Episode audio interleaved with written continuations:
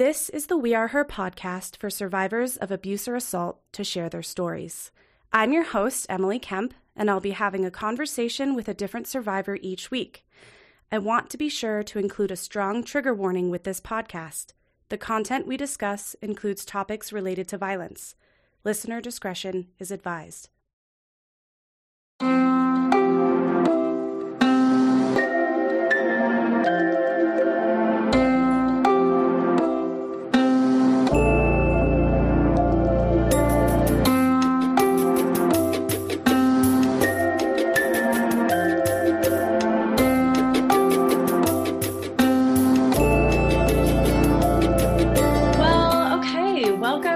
Welcome to the We Are Her podcast. How are you feeling? Nervous.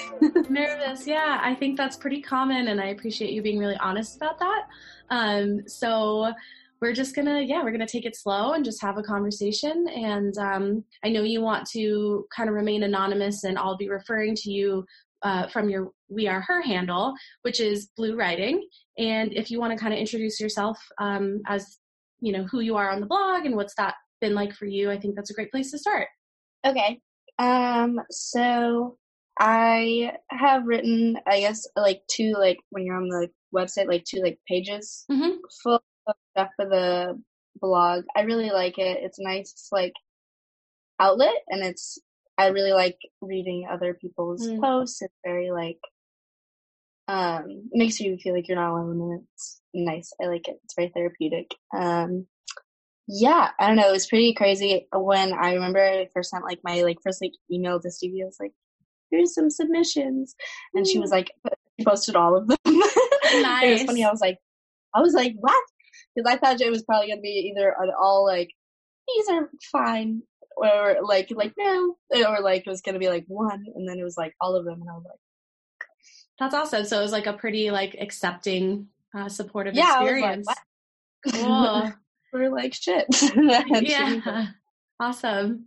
Yeah, well, I um I think this is a great transition and um you know the blog is a huge part of We Are Her and now that we have this podcast it's also becoming a really cool outlet for survivors to to share their stories. So we just appreciate you so much for being on the podcast and um I guess you know I I kind of want to just you know since you don't want to do a deeper introduction just kind of open it up for you to start sharing whatever it is that you want to share in whatever order and however you want to do that.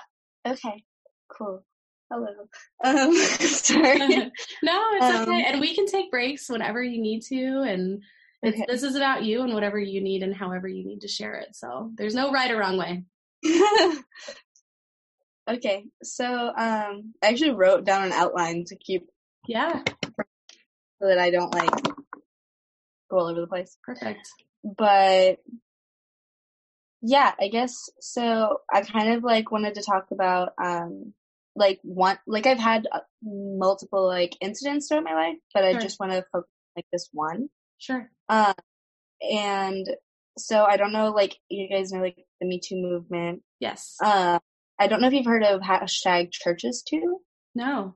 but it's another like section of it of people who either like the abuser was from the church or a church leader or the church had to bury it, all kinds of stuff like that. Okay. And so this is uh, there isn't really like a lot of them actually are also in the messianic world. So then sometimes people put hashtag synagogues too because I'm Jewish. Okay. But so I wanted to like focus on that, I guess. But um, yeah.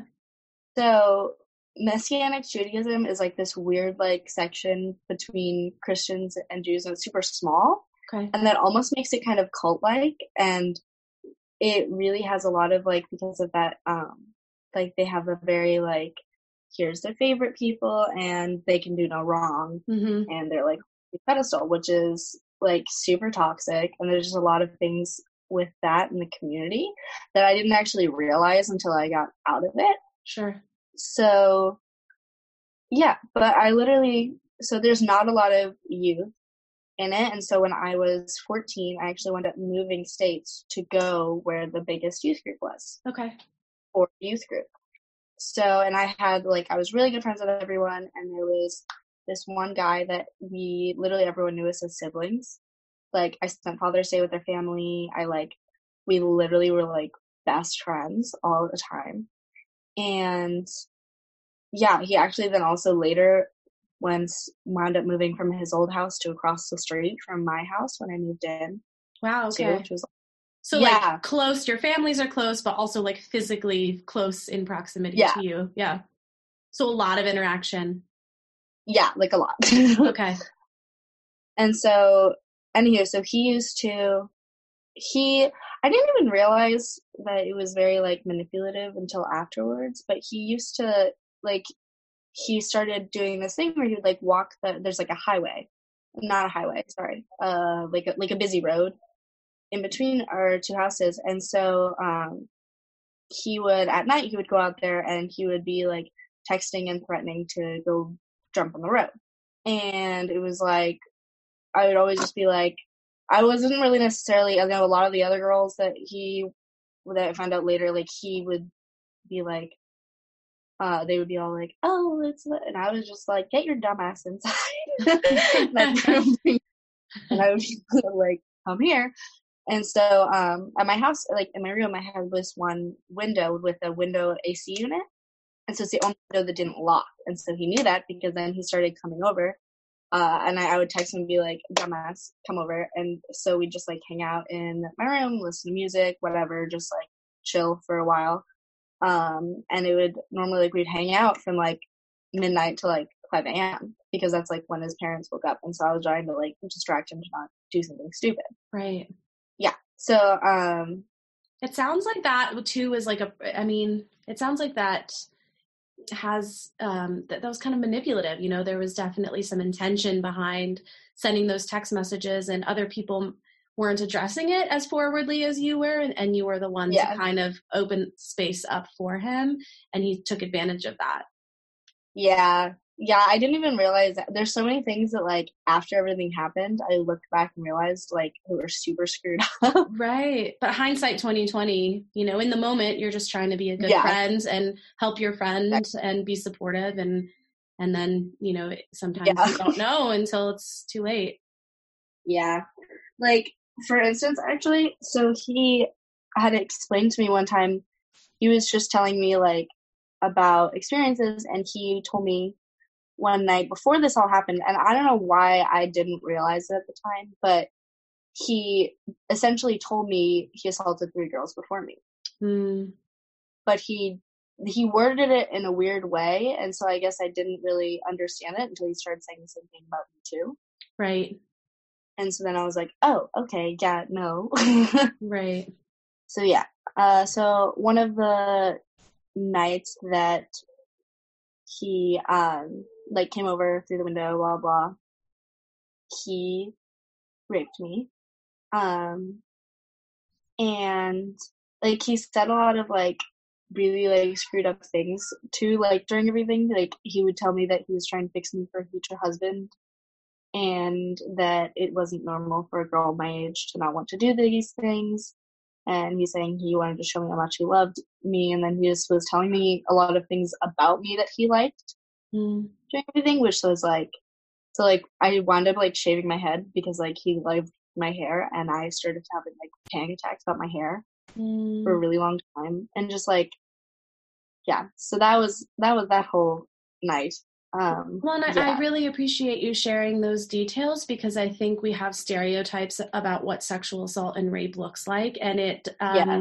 you know, like you're walking down the street and someone jumps out from from behind a bush, and there's a there's a struggle and a fight, and you know, and then there's an assault, and and and then they run away, and you and you don't even know who this person is, but most sexual assault happens by someone you know, and it can be very um, manipulative in the way that you described, where it makes it very confusing for that victim or survivor where it's like well they said so many nice things. How how could that have been what happened to me? You know? Um, and that's mm-hmm. a tactic like that's an intentional tactic to try and keep that person confused and from reporting but i just really appreciate you sharing that piece. Yeah. Yeah. Um you know so that was kind of a defining moment and where did things go from there yeah so actually so it, it was the same like time period of like the midnight to like 5 a.m that everything happened mm-hmm.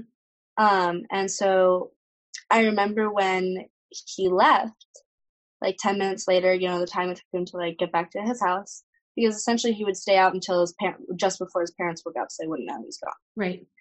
And so he texted me uh, about how like I got him all riled up and all this stuff. And was like super like I was just like not like I literally just like didn't move for a full twelve hours. and I just sat there and I was like, what? And yeah, I don't know. It was just a whole. It was a whole thing. And then I, yeah. So I wound up texting him and saying like, this is not okay. Like, but I was also like super confused. So I was like, can we go back to how things were before? I was right. like, you're like my brother. And like literally, oh, I probably should have said that earlier. literally every, did I say everyone knew us about uh, as siblings? Yes, uh-huh, yeah. So it was like a very public, a very known, bo- like strong bond yeah. that you had with him and, and, you know, you were best friends. Right. And so he, um, so yeah, so I texted him and I was like, blah, blah, do you, and he admitted it and he apologized. And it was like weird and I was like, okay. But then he also continued to, um, he actually went out of town at the same time. So it was, good because he started texting me that he wanted to come over again and all this stuff. And I was like, no, like, but so after those initial texts, uh, a week later, it was on a Thursday, and then the next Tuesday, a youth group nights, and I told the youth leader. And she told me she wished she could help me, and she said that she was, I don't remember what all she said, but she kind of just like brushed it off and ran off to a meeting. And so I was like, okay. And, know, so we talked in depth about it multiple other times too. And yes, so first of all, the so like I said with the the people being like on the messianic thing being super toxic with the golden people, he was total golden boy worship team, prayer team, like with everything. And um so she actually wound up because I like and I have also like texts again that showed between us that I was telling her like he assaulted me, like I don't feel comfortable going back and all this stuff. And she actually wound up trying to pray my fear away, mm. saying that uh, she was like, I'm sorry you are. She said that she was sorry. She, yeah.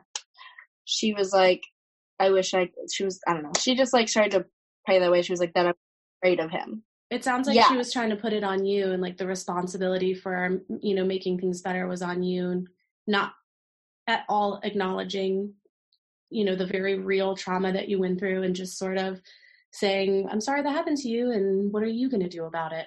Right. And like she literally was like, like I didn't have, um, like my mom and I did not have a good relationship at the time. And she, like the youth leader was literally like my mom.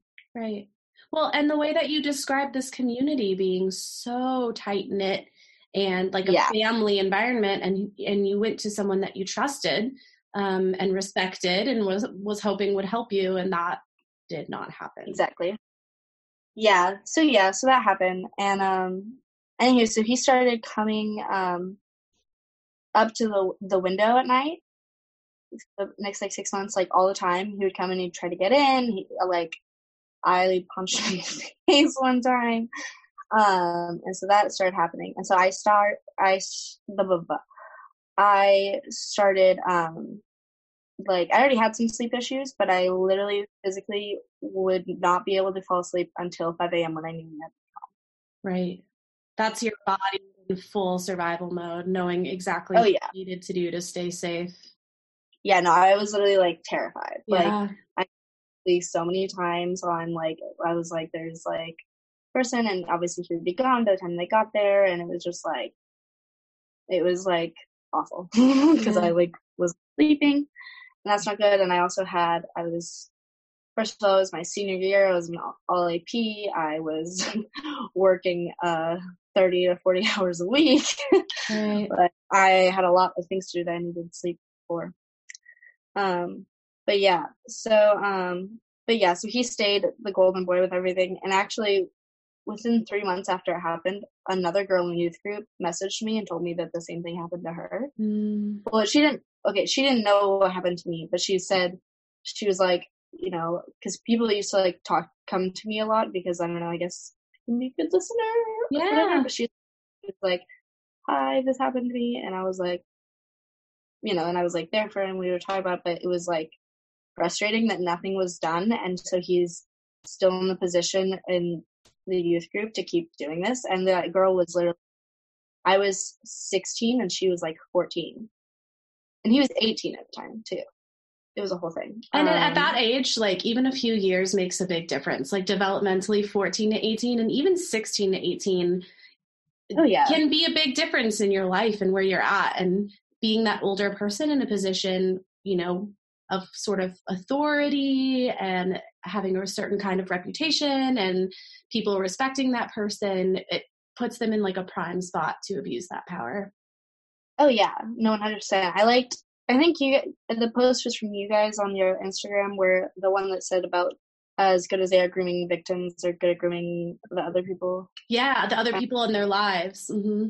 Yeah, and I think that's a big part of that, like especially with him, the whole situation, and yeah. But anyway, so because of how it was treated, I honestly didn't know I could go to the police or that I should, and so I about six months. It was literally like on the anniversary, like six months later. I had like just like a full on breakdown, and I was on the phone with my friend, and I like everyone knew like I was literally I was also in the worship team. I was also in a step. So when I dropped out, everyone was like, like everyone knew, but I no one knew why.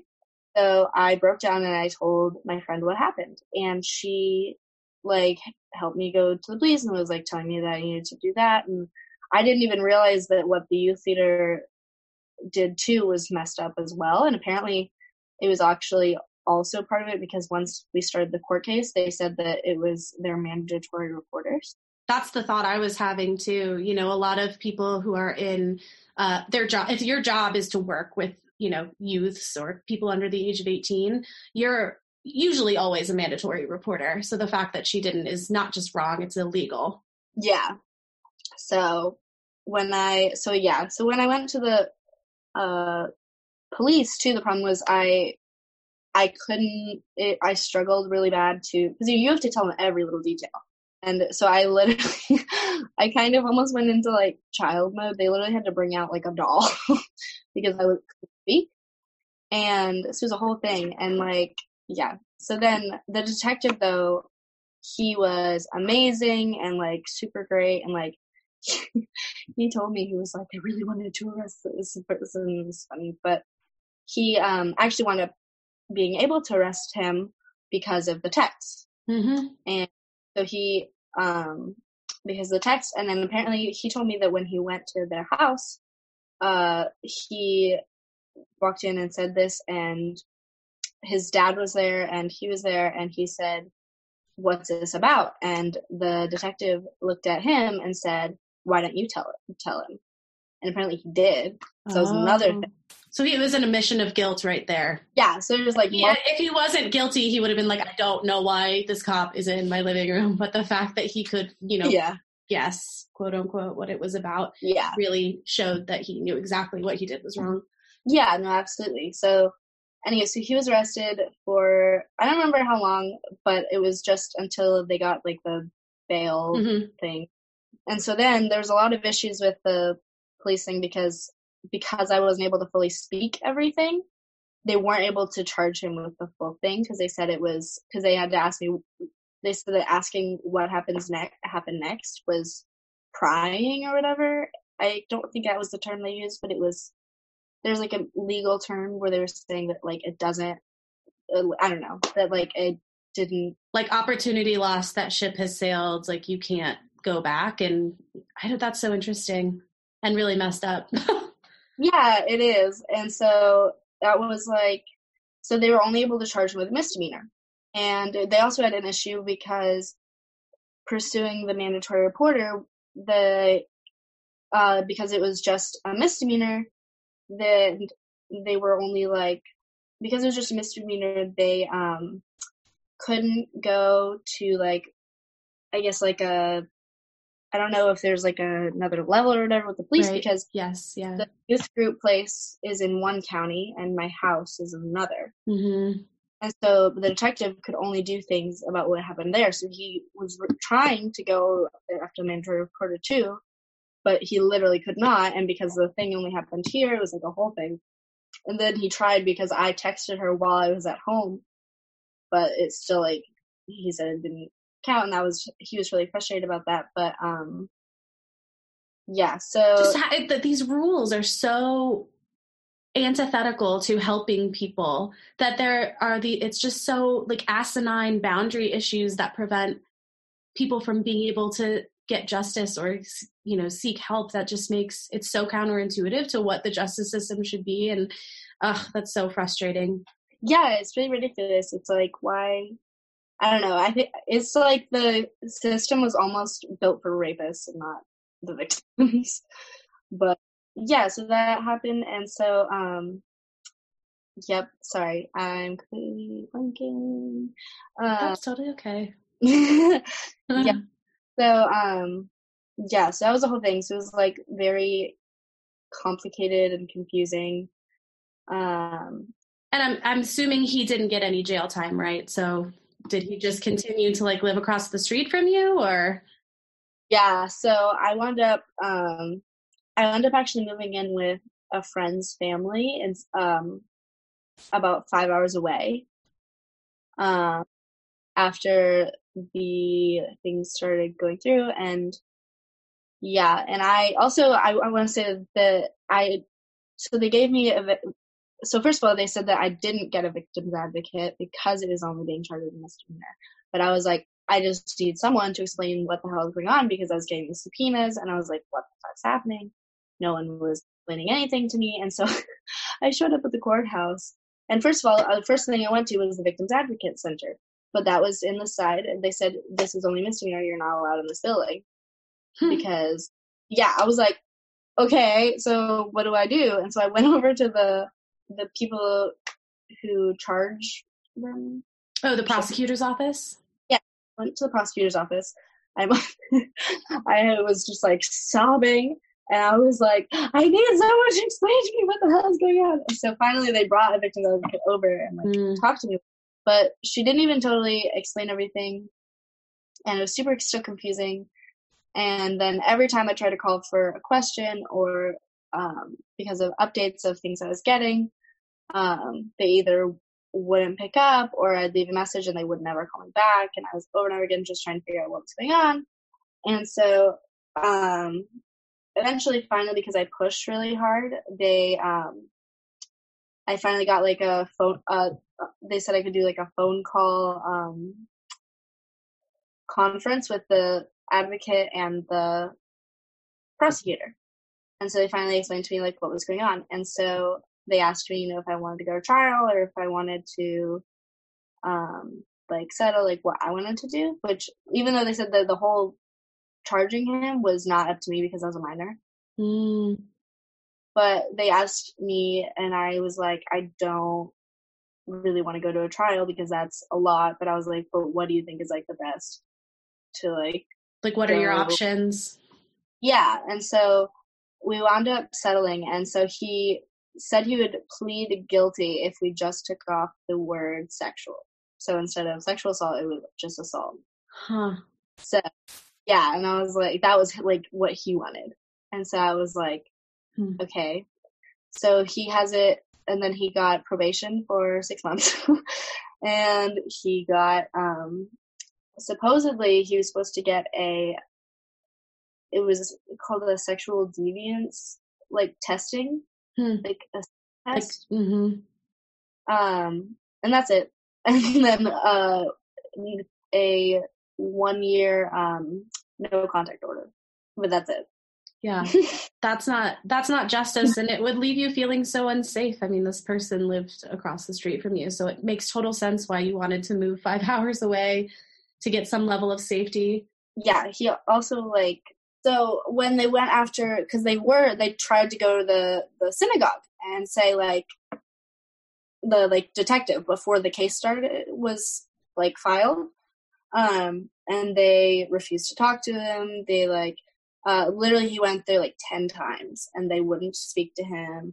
And so that was another part of it because they also, you know, they, he actually went farther up in the like leadership over this time. So not only were they trying to like shove it away and like bury it, they also were literally like making him more of a golden boy. Mm. So I was like, what the fuck? and this is a community that's supposed to love you and support you yeah. and be a home for you. These are supposed to be like your people. And yeah, they and not they, only abandoned you, but they sort of threw you under the bus. Yeah, it was kind of like, we're to be like, and like lift him up and throw you in the garbage. Yeah.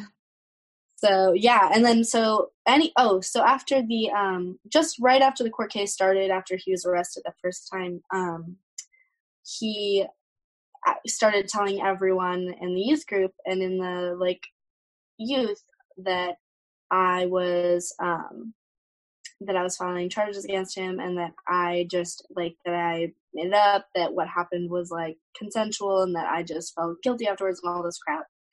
And so all of the youth group, not only on top of me not being able to go because of that, they started uh, harassing me, calling me a slut. Um, I had lost literally all of my friends because they all took his side and texted me like, "How could you do this?" and all this like really shitty stuff. And so literally like lost like everyone and like it was horrible.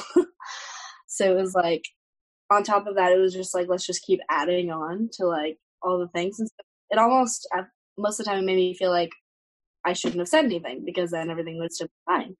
But then it was like no, because then, you know, there was another girl within the next six months. And he actually is now not allowed at the synagogue. But now he's in a big, uh, big, um, a mega church, mm. which now he has, he has like more people. But, um, and all these he, pieces that you're talking about and that you're speaking to are they you know, people ask the question like, well, why didn't you just go to the police? Like, why didn't you just report this person? And it's like, you know, when you actually dig into people's stories and really hear how hard and traumatizing it was for them, it's like, no wonder people don't report. Yeah, no, and they actually, when, um, when I went through the reporting, and I just say the detective that wound up taking over my case was incredible. He was great. But the person who interviewed me, they, they didn't have any female detectives. And so I was like, I can't talk to a guy about all this. So they brought in um, a lady who she wasn't exactly trained, and she continuously kept saying like, "What were you wearing? What were like?" like interrupt me and say that, and like, and then she started saying, um, you know, well, why did why did you wait six months? Why did you blah blah blah? And so my reaction was literally like, I didn't know I was supposed to. I didn't know I could, like, because this is what happened with the youth theater. And so that's when that start started. So it was like yeah, I don't know. It was just like a bunch of things over and over again. Mm-hmm. but yeah, and then it's just frustrating because then there was another girl in the youth group, you know, not within three months of this happening, and so it's like, who else? And then her older sister uh, later on too was like, there's just like so many people. Do you know if they ended up uh, coming forward at all, or did they sort of keep? They did. No, okay. No, because I told the police officer, but it was on Snapchat, so I didn't have the text still mm-hmm. between me and. The but you know, I told them because they asked if I knew anyone else, and so they went to her and she denied it. So, mm. which is okay. Like, yeah, hundred percent. But um, yeah, I think it just speaks to how scared people are and how. Oh yeah. And she, you know, she was probably watching you go through the experience and think, "Oh, heck no, I'm not saying yeah. anything." you know, um, and and that all just just creates this culture of silence around reporting and i totally understand why someone would not want to to do that but i was just kind of curious. Yeah. yeah so yeah. Um but yeah and then also i did have some people though in the leadership um actually because i was about to move uh, to again to another state and um this uh rabbi up there who i've known since i was little he like pulled me aside uh, one weekend and he was like do you need anything? Like we're here and it was really nice. Um, and he was like really upset about it and he actually was so they at least they had like a big meeting thing or whatever with all the rabbis about whether or not they should like kick out the youth leader and all this crap but you know obviously it didn't happen but they um he was very like upset for me which at least there's one person that was like there. Which is not justice but it does make a difference when there's like someone just even one person who can you know yeah. be kind and compassionate and believe you and listen and support yeah for sure yeah so you know you move out of yeah. state so that's where we're at and you moved out of state and then kind of what did your life look like after that so uh, for a long time i actually wound up the family that i moved in with they were also like a Messianic rabbi, and so I had to, while I lived with them, I had to go to synagogue every Saturday. And I would stress vomit every Saturday because like I could not handle it. And it's not that he was even there, it was like any place of religion just made me so sick. And so and like terrified. And so that was just like really like just like re traumatizing. And then so like that was like awful. But I'm finally like I'm not in a place where I'm forced to go to any place of religion right now, so that's good. I'm like working on getting my own place. But um yeah, that was like awful and I was for a long time just had like a lot of like issues like right now I'm growing my hair back from being shaved because of the whole thing. Like I'm it's just lots of things. I actually wound up like so like sorry like backtracking. Yeah, that's okay. Jump before oh actually two things before this happened he actually knew about the stuff happened to me as a kid too mm. so that's kind of like i don't know more screwed up but um i yep uh so i since i was like really little had struggled with an eating disorder and uh like from like ages six on and then when i was 10 like started struggling with like self-harming and so I had been like okay for a while with those things, and then this happened, and it was like really bad. It was like the worst it had ever been. I like I dropped. I'm like almost five nine, and I would drop down to like seventy five pounds. it was bad, and so like it was a whole thing, and so that was like a big part of like just how I coped with everything for a really long time. I'm actually finally like a, like better with that stuff, but it was it took a long time. Yeah. And I think there are misconceptions around um, some of those coping mechanisms and why people do them. You know, like, oh, they just want to meet some sort of beauty standard or whatever. And it's so much more about, like, I know a lot of um, survivors who have struggled with similar issues. And it's because when someone takes your power and control away, you are looking to try and control something in your life. And for a yeah. lot of people, they can control that they couldn't control yeah. what happened to them but they can control like what they put in their body and or not put in their body. Um, and so it's a struggle to try and and find your own strength and power again. Yeah absolutely. So yeah that was the thing. But yeah a lot of people think it's not that and it's like i don't know a lot there there are a lot of misconceptions around both of those things and like yeah i don't know where i was going with that but no, that's okay. I, I really appreciate you sharing that. I think it, again, just shows how, you know, something like an assault happens and it's not like, okay, well, now I just get over it and move on with my life. Like there are, there's a ripple effect that can um, have a devastating impact on people for a long period of time. Yeah, no, I mean, I finally am actually like, like sleeping at night, but like it took a long time. And like I still have nightmares. I still am finally on like medications though that are working so like that's good, but it's still like like that stuff doesn't just go away. You know? And so actually for a long time too afterwards I started um like binding. Um just because I would have like these physical flashbacks like all the time. Um if anything like brushed up against my chest, I would have like huge meltdowns and so I started doing that too for a long time, which actually left me like bruised and bleeding a lot because I had it so tight. So yeah, I don't know. There's just a lot of things with it that like, yeah, I don't know. And yeah, I don't know. um, it's just a lot of things. It just doesn't go away, but it it does get better, but it doesn't like disappear.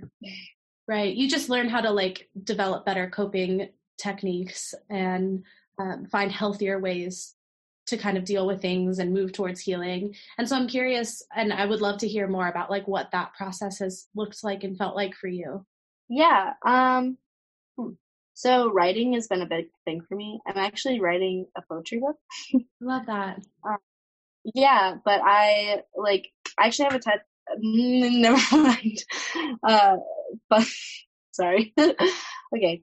Um I yeah, writing has been a big thing for me. Um, it always has been. I mean, I literally the um right after it happened, and I was sitting, you know, I like was sitting for just like the full day, like and just like didn't move. I actually wrote like five poems on my phone while I was sitting. Yeah, because I was like, what the fuck? And so, yeah, I don't know. It's been a lot of writing and a lot of like, I guess what I've been learning also to just like to. So okay, so my therapist actually, I don't. So my therapist told me actually she kind of like put it in a way that I didn't think about, and she was saying how like if I'm hurting myself because of like others, I'm just adding more hurt to myself, and so I'm not like facing the problem and just making it worse. And so she was like, So why would you allow them to like double hurt you? And I was like, I don't know. Good question. Yeah. But um Oh therapy. Yes. So helpful and so hard sometimes. Yeah. I really liked um my last therapist was really great. But um yeah, I don't know. It's just been a lot of writing. It's been a lot of just like time because for me, sometimes it wasn't even just like like sometimes like it started the self harming with when I had a meltdown or flashback, like only like at like really bad times, and it wound up after this becoming like a daily thing and like multiple times a day at times, and so it was like I like I know it was like it was like an addiction, and it was like the only way I could go throughout the day, and so for a while it just happened with like just like for a long time to get out of it. It was like just like being doing a lot of things to make sure that like I just like wasn't doing it so that I didn't have like that. And then after that is then working on the when these when the big meltdowns happen, what do I do? To like so replace like, it with something else. Yeah. Yeah. And so yeah, writing has been a big thing or talking to someone or um just kind of distracting a lot has been really good for me. But um, I I go running too a lot. I love running. Mm.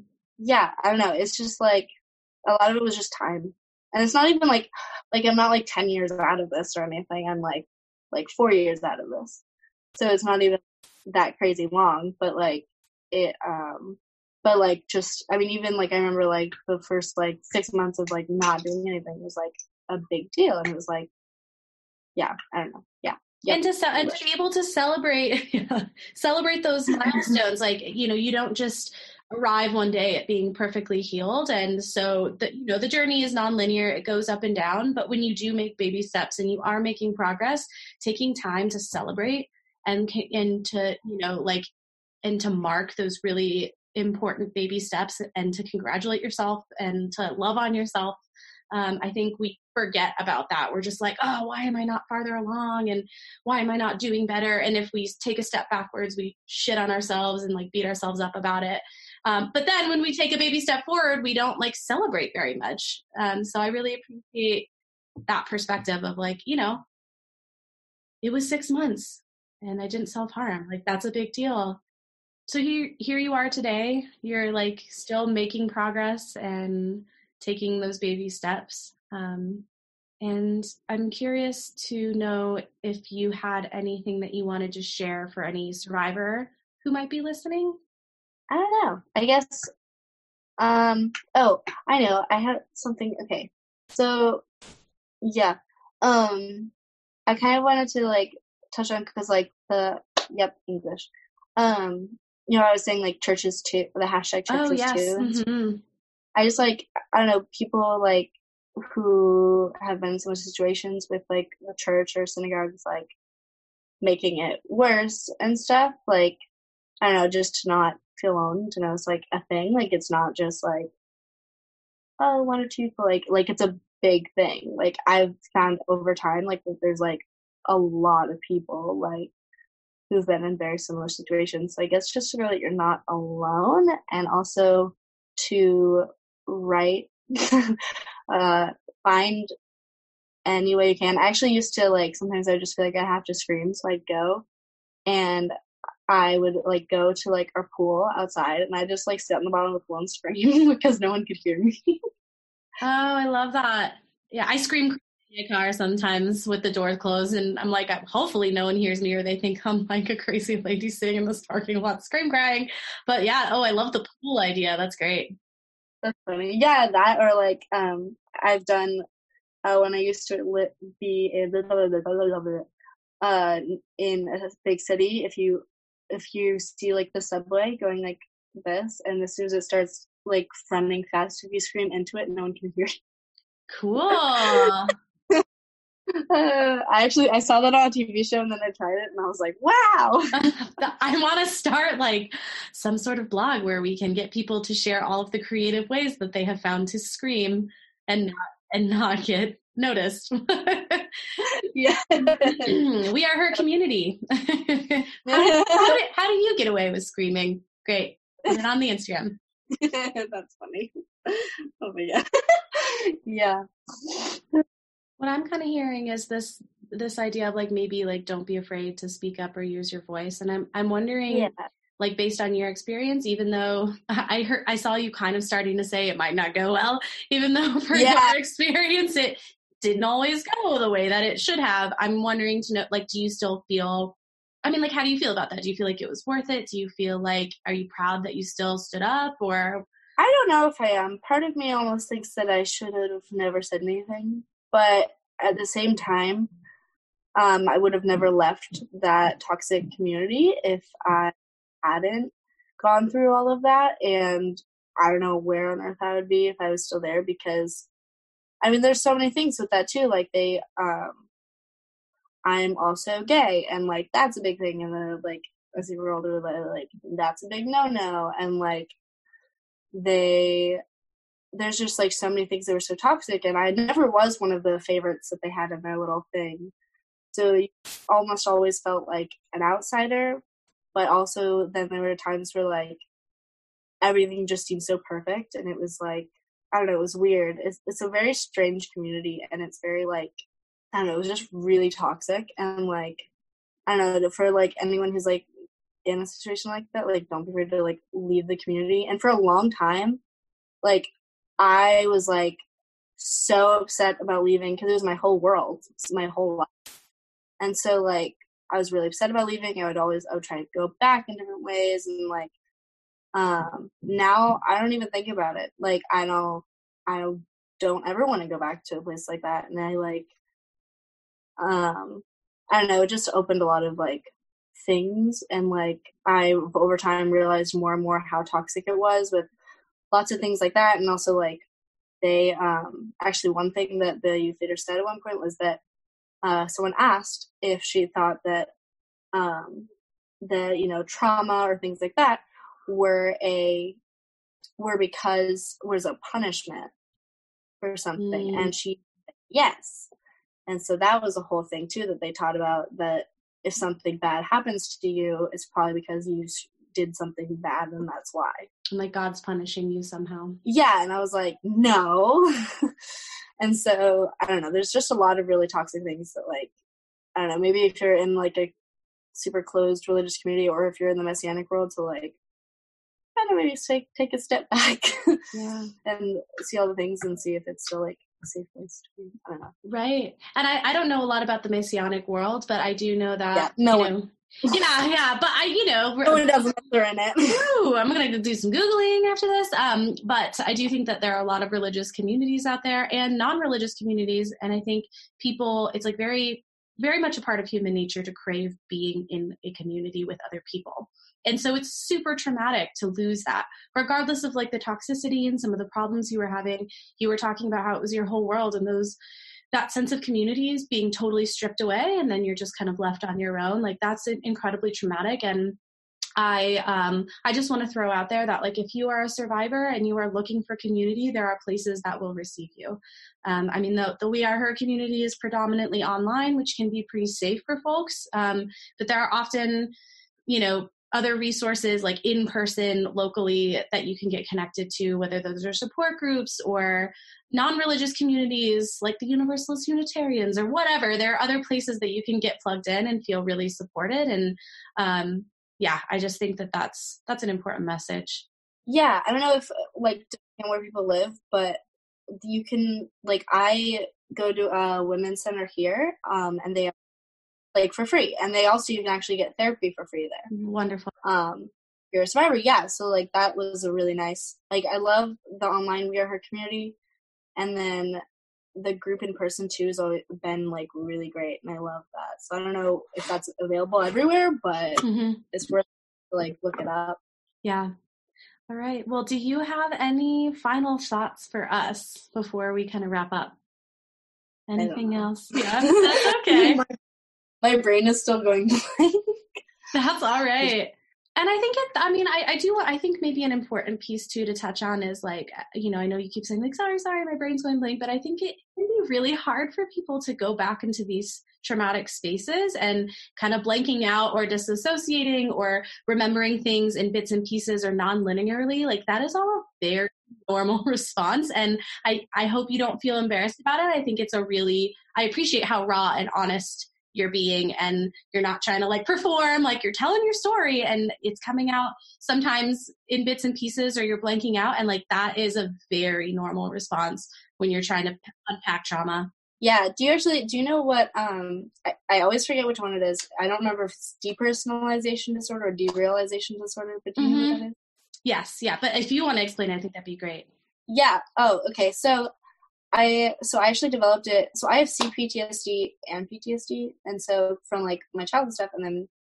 my like PTSD is mainly just from like this situation. It was like a big and after, and um, so I feel like kind of like I'm dreaming a lot of the time almost. You're like kind of like floating, and it's like you're just very like detached and like. I mean, like there are times like when it's depersonalization where you don't feel attached to like in your body at all, and then the derealization is just like being detached from like things around you. And so and it literally has been like a constant thing. It was like i liked how my therapist like said it she was like you um your brain just like parachuted out for safety. And like even though like you're safe now or whatever like my brain is still just like nope. And so and there's like not a lot of like treatments for it but it's I don't know. It's just like a. It's weird because it's like.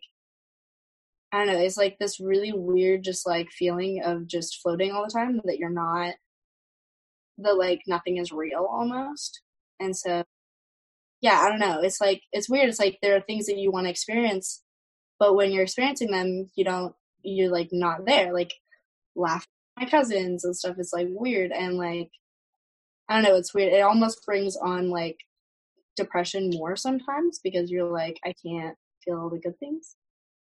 And so I don't know, it's like weird. It's it actually is though better than when it started for me because I'm no longer having like the depersonalization things where I'm like completely detached from myself unless something like really triggering happens. Mm-hmm. But I'm still very like floaty. yeah. A lot of the time. But yeah, I don't know. There's actually if you could look up on YouTube, Dodie Clark um, derealization disorder video. She has one with a therapist. That is how I explain to people. Is I just send them that video. But that, yeah. So I try to explain the best I could, but she explains it much better. So if you want to know what that is, there's that. Love me some resources.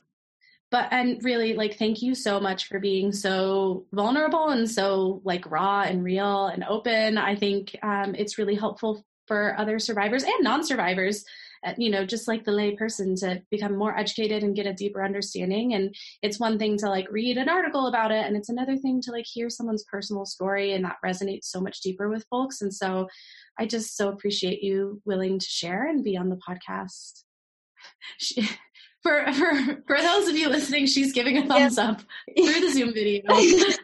you can't hear thumbs up. Yep. All um, right. But yeah, That's thank funny. you so much. Yeah. yeah. Oh, thank you for having me. I'm like, what? It's so like weird that I'm like here. I'm like, hi, what? yeah, I don't know, because it's like weird and like, it feels very like insignificant. and then it was like, you're on the thing, and I was like, what?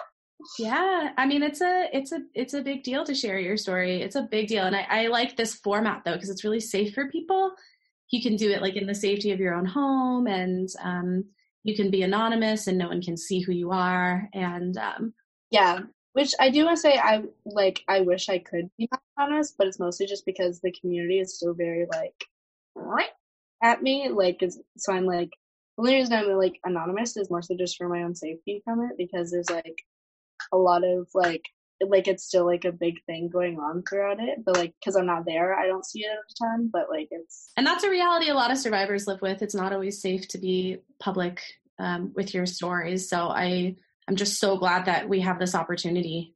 Yeah. Me too. It's really cool and i like like i have a i have an anonymous Yeah. like instagram that's with the same handle. And that is like i will like there's like two people that are like really close to me that i've like let them like follow it and like um like I they read my We Are Her stuff and it's funny they like check it all the time. They'll text me about it and it's like sweet but like yeah i don't know what i was going with that. Putting putting your story out there getting supported by people super important. Yes. More thumbs ups. No i love it. I love it so much um well with that i think we're gonna wrap up but um yeah thank you so much yeah okay Okay. bye blue writing Bye. We hope you enjoyed the podcast. Be sure to subscribe and don't forget to check out our online community at weareher.net. If you or someone you know has experienced abuse or assault, you can always call the National Domestic Violence Hotline at 1 800 799 7233.